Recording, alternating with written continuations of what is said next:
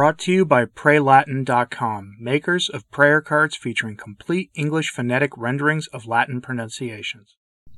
Lately I've been on screen a lot, and it's what I want to do normally, but I'm having some severe technical issues this morning, so it's back to the way I was doing it before, unfortunately.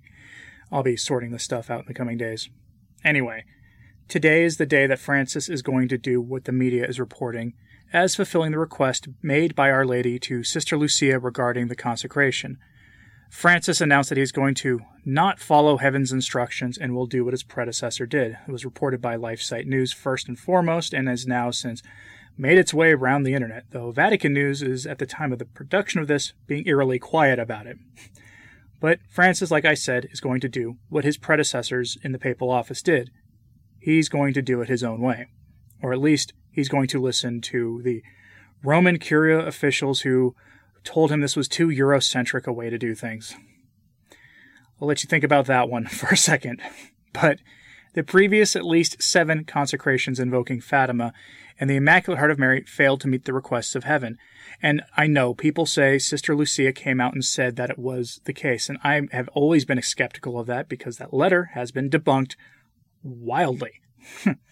First and foremost because she wrote everything by hand her whole life, and then apparently into her late 80s, learned how to use some word processing technology that would have been pretty cutting edge for the time, and learned how to write these lengthy letters that way.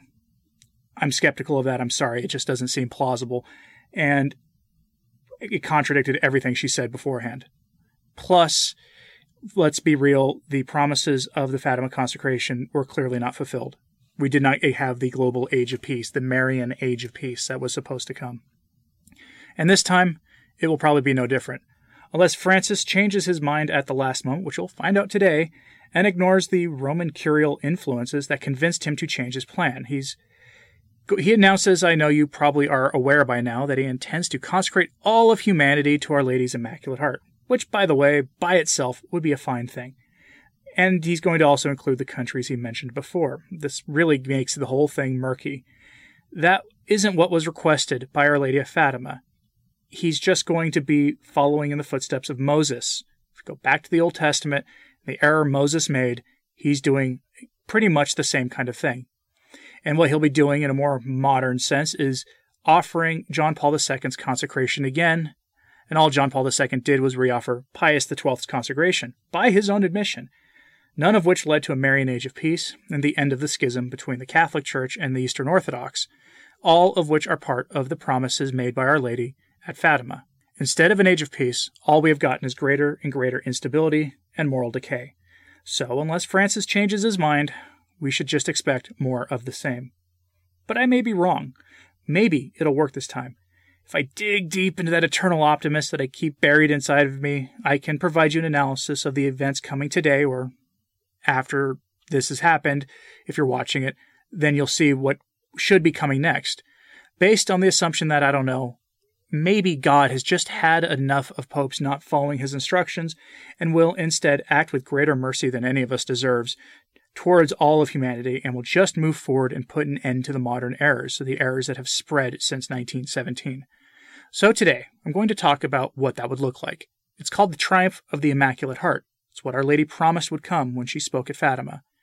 It is the ultimate promise of Our Lady of Fatima. Should the popes do the consecration as asked? And it's a very simple thing to do as asked, except for this whole little internal church politics thing. And if the laity, also keep the 5 First Saturdays devotion as asked, and very few have, which is why I was skeptical of this at the begin with. So, what is the Triumph of the Immaculate Heart? Let's go over that today. Father Dave Nix on his website, PadrePeregrino.org, has an article from 2018 that I'll be using extensively for this in addition to a few other sources. And you can find all my sources linked today or listed if it's a book at ReturnToTradition.org. That's the name of this podcast with a .org at the end. Look for today's episode title in the show notes, and that's where you'll find everything. The key thing to remember about the Fatima message is not the request to consecrate a specific country in isolation, nor is it the admonition to pray the rosary or anything else. They're certainly important things. They're very key to it, but the central key thing is this context. The appearance of Our Lady of Fatima came in 1917, a monumental year in modern history, when the Leninists were taking control of the country that is of such concern to heaven and to Our Lady. And it is those errors that are of concern more than anything else. And heaven warned the faithful of those errors going back as far at least as 1884, if not earlier if we include the apparitions of Our Lady at Quito, Ecuador, and La Salette going back centuries. But 1884 is an important year. 33 years before, to the day of the miracle of the sun, Pope Leo XIII had his famous vision of the discourse between our Blessed Lord and the great adversary, Satan. And that is important to revisit here because the Fatima message is ultimately about the salvation of souls. Souls are what this is about, and how a great many souls fall into perdition because of sin. And that is why some of us, including myself, are Fatima hardlinists, because this is about the salvation of souls. As the account goes, Leo XIII saw the following, as presented by Father Dave Nix in his article. Quote, on the 13th of October, 1884, Pope Leo XIII entered a trance after finishing a Mass in the Vatican, and he saw Jesus and Satan talking. Satan, I can destroy your church. Our Blessed Lord, you can, then go ahead and do so. Satan, to do so, I need more time and more power. Our Lord, how much time, how much power? Satan, 75 to 100 years, and a greater power over those who will give themselves over to my service. Our Lord, you have the time, you will have the power. Do with them what you will. Pope Leo XIII then went on to compose his prayer to St. Michael to be prayed after Masses everywhere. Fast forward 33 years to 1917, when the Mother of God would have monthly apparitions to simple shepherd children in Fatima, Portugal. To these children, Mary revealed warnings about World War II and the future of the Catholic Church. Besides these prophecies coming true, the children were also vindicated when 70,000 onlookers, including atheists, saw the sun zigzagging and diving to the earth. Even secular press admitted this sun miracle took place. It was probably the most spectacular miracle in the history of the world, at least since the resurrection of Jesus Christ. End quote. Now remember what our Lord said there. You have the time, you will have the power. Emphasis mine, but you will. That's an important wording that a lot of people overlook. Now, an error people frequently make with the vision of Pope Leo XIII is assuming that Satan was granted that power immediately upon his requesting it. Others have suggested that due to events happening involving the Leninists, that point to October 13th being the day that the country so dear to Our Lady and the Fatima message was really reborn into the tyrannical state that it would become for most of the 20th century. But those events aren't important. Remember, the warning in the Fatima message is about the spreading of errors around the world. Elsewhere, in 1929 at Tui, Sister Lucia had a vision of our Blessed Lord, where he told her that the consecration would be done but late. Some translations and other accounts of her recounting that story say that she used the word too late, but either way, those words were said in a specific context, and that context was the spread of those errors. That it would be too late because those errors would spread, not too late to do the consecration. How many souls are lost because of the spread of the errors of impurity, vice, schism, heresy, and a total lack of belief? It says so in the Fatima message that the sins of impurity lead more souls to perdition than anything else. The infiltration of the church by men who have no place in the priesthood began shortly thereafter, according to Bella Dodd and Mary Carey, who wrote AA 1025 Memoirs of an Anti-Apostle. Those errors found their way into the church and are painfully visible in our time, even at the highest level, with the man who is supposed to be offering the consecration today, himself a promoter of some of those same errors himself. But what is the triumph of the Immaculate Heart of Mary? It's the smashing of those errors and the conversion of sinners, the conversion of entire nations, nay, our entire civilization. That's what that is. The Fatima message is about salvation, before it is about anything else, because what does our Lord more want than anything? The salvation of souls. Few think about the implication of the triumph of the Immaculate Heart, since we live in a civilization that runs off of sin. Our politics, economics, entertainment, pretty much everything, is steeped in sin, and all facets of those things have been condemned by the Church over the centuries. The triumph of the Immaculate Heart will leave the world unrecognizable if the consecration is done according to the will of heaven. According to Father Dave Nix's article, quote, but what does it mean that, in the end, my Immaculate Heart will triumph?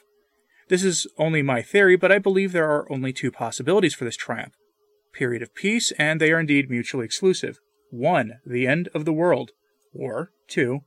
The transition from this turbulent fifth age of the Church into the sixth and peaceful age of the Church. The second admittedly sounds strange, and we will get to that later. But let's start with the evidence for the first, via a Vatican-approved apparition of Mary.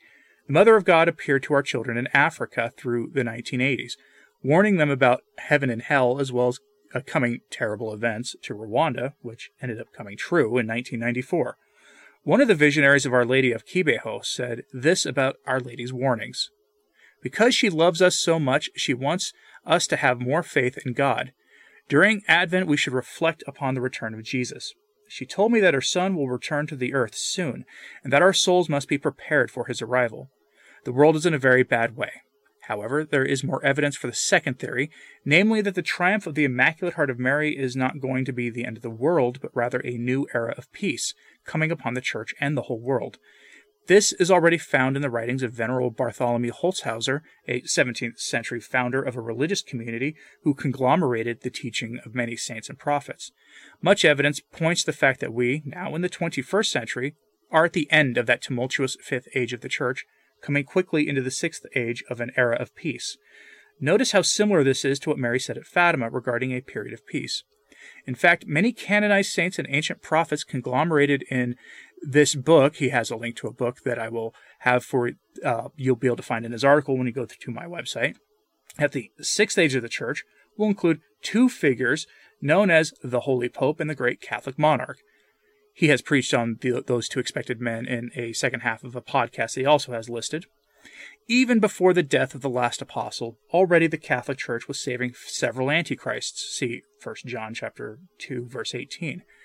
However, the final antichrist will not come until the seventh age of the Church, concurrent with several global happenings that he has spoken about in his podcast elsewhere, all proved from the Bible and the Catechism, not private revelation. Again, notice that we are only in the fifth age of the Church, and these events will be found in the seventh age of the Church. So the final Antichrist is probably not in power yet anywhere in the world. End lengthy quote. When talking about the ages of the Church, I have a video that I did a couple of years ago on that, and I'll probably revisit that topic again in the future because it's important.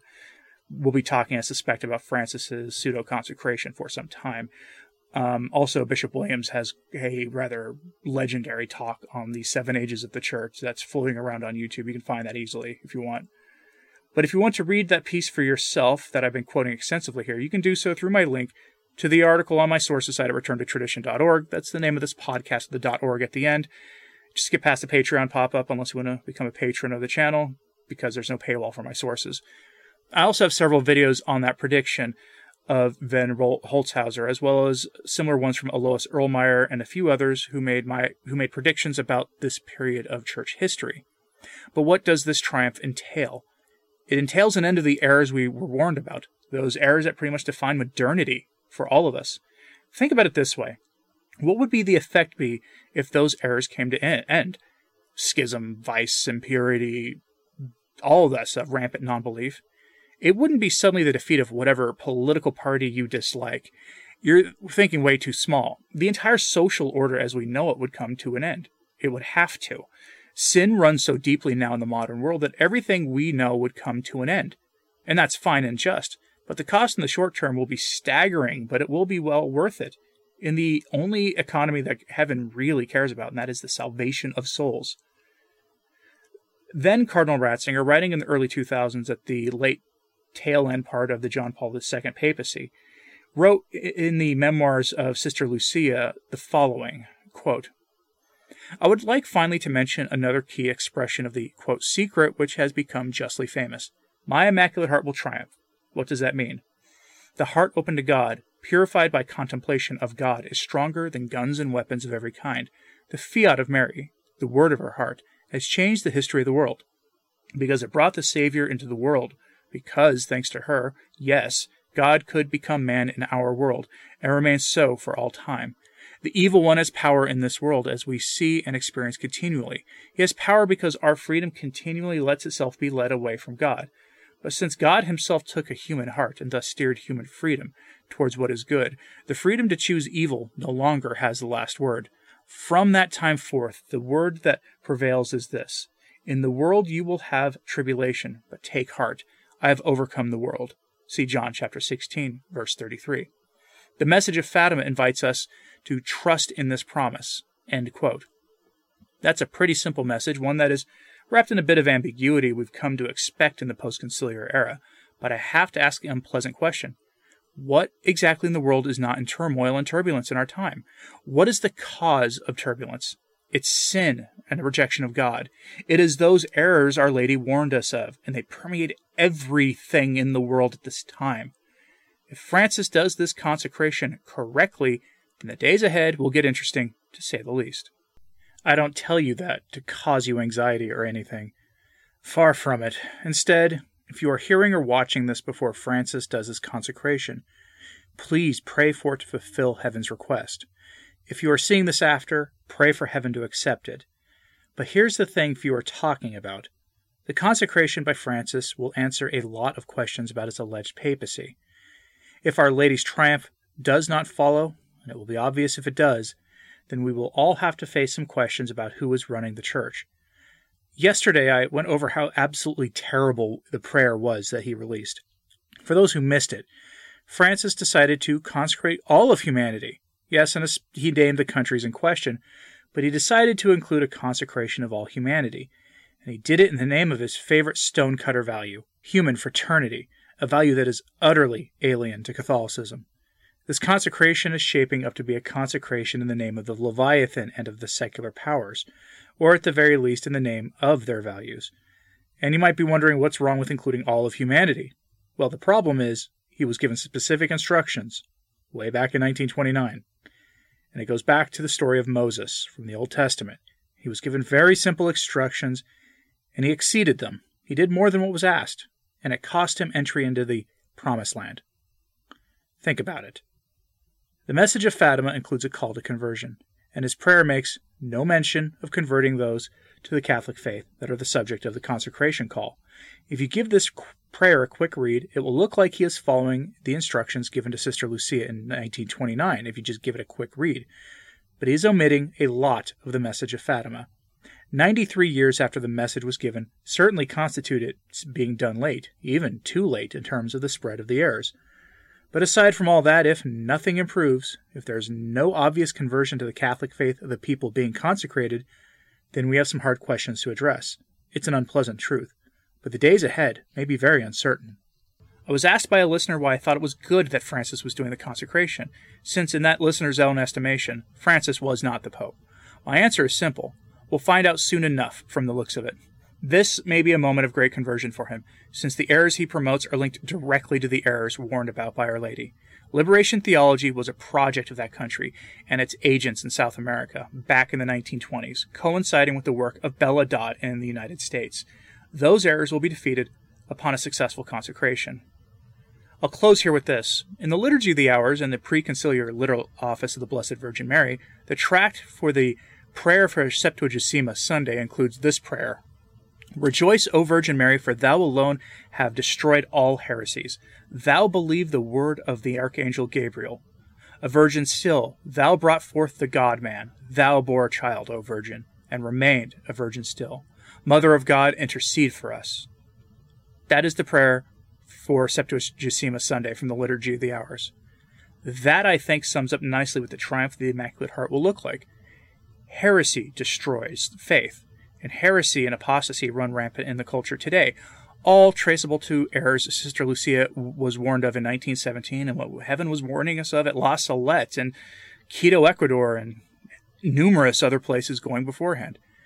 In that, I think we can place our hope, because we know that in the end, Our Lady's Immaculate Heart will triumph, and everyone will know that it was heaven that triumphed. If the consecration is done correctly, it'll be sooner rather than later, because in the end, it will triumph. We'll find out soon enough. Please pray for its success, or at the very least, if you don't believe it's going to be successful in the slightest and wondering why so many trads are hoping that about this, at least pray for the illumination of intellects so that we can see through the diabolic disorientation, should that consecration not have the effect promised by Our Lady. Let me know what you think of this in the comments, please. This concept of the triumph of the Immaculate Heart as being the smashing of errors and the ushering in of true peace, theological as well as material, which none of us have experienced. Let me know what you think of that. I'm interested in what you have to say, and like and subscribe if you haven't. It really does help. And thanks to the patrons for their support of this channel. It is greatly appreciated in these times. As always, pray for the Church. I'm Anthony Stein. Ave Maria.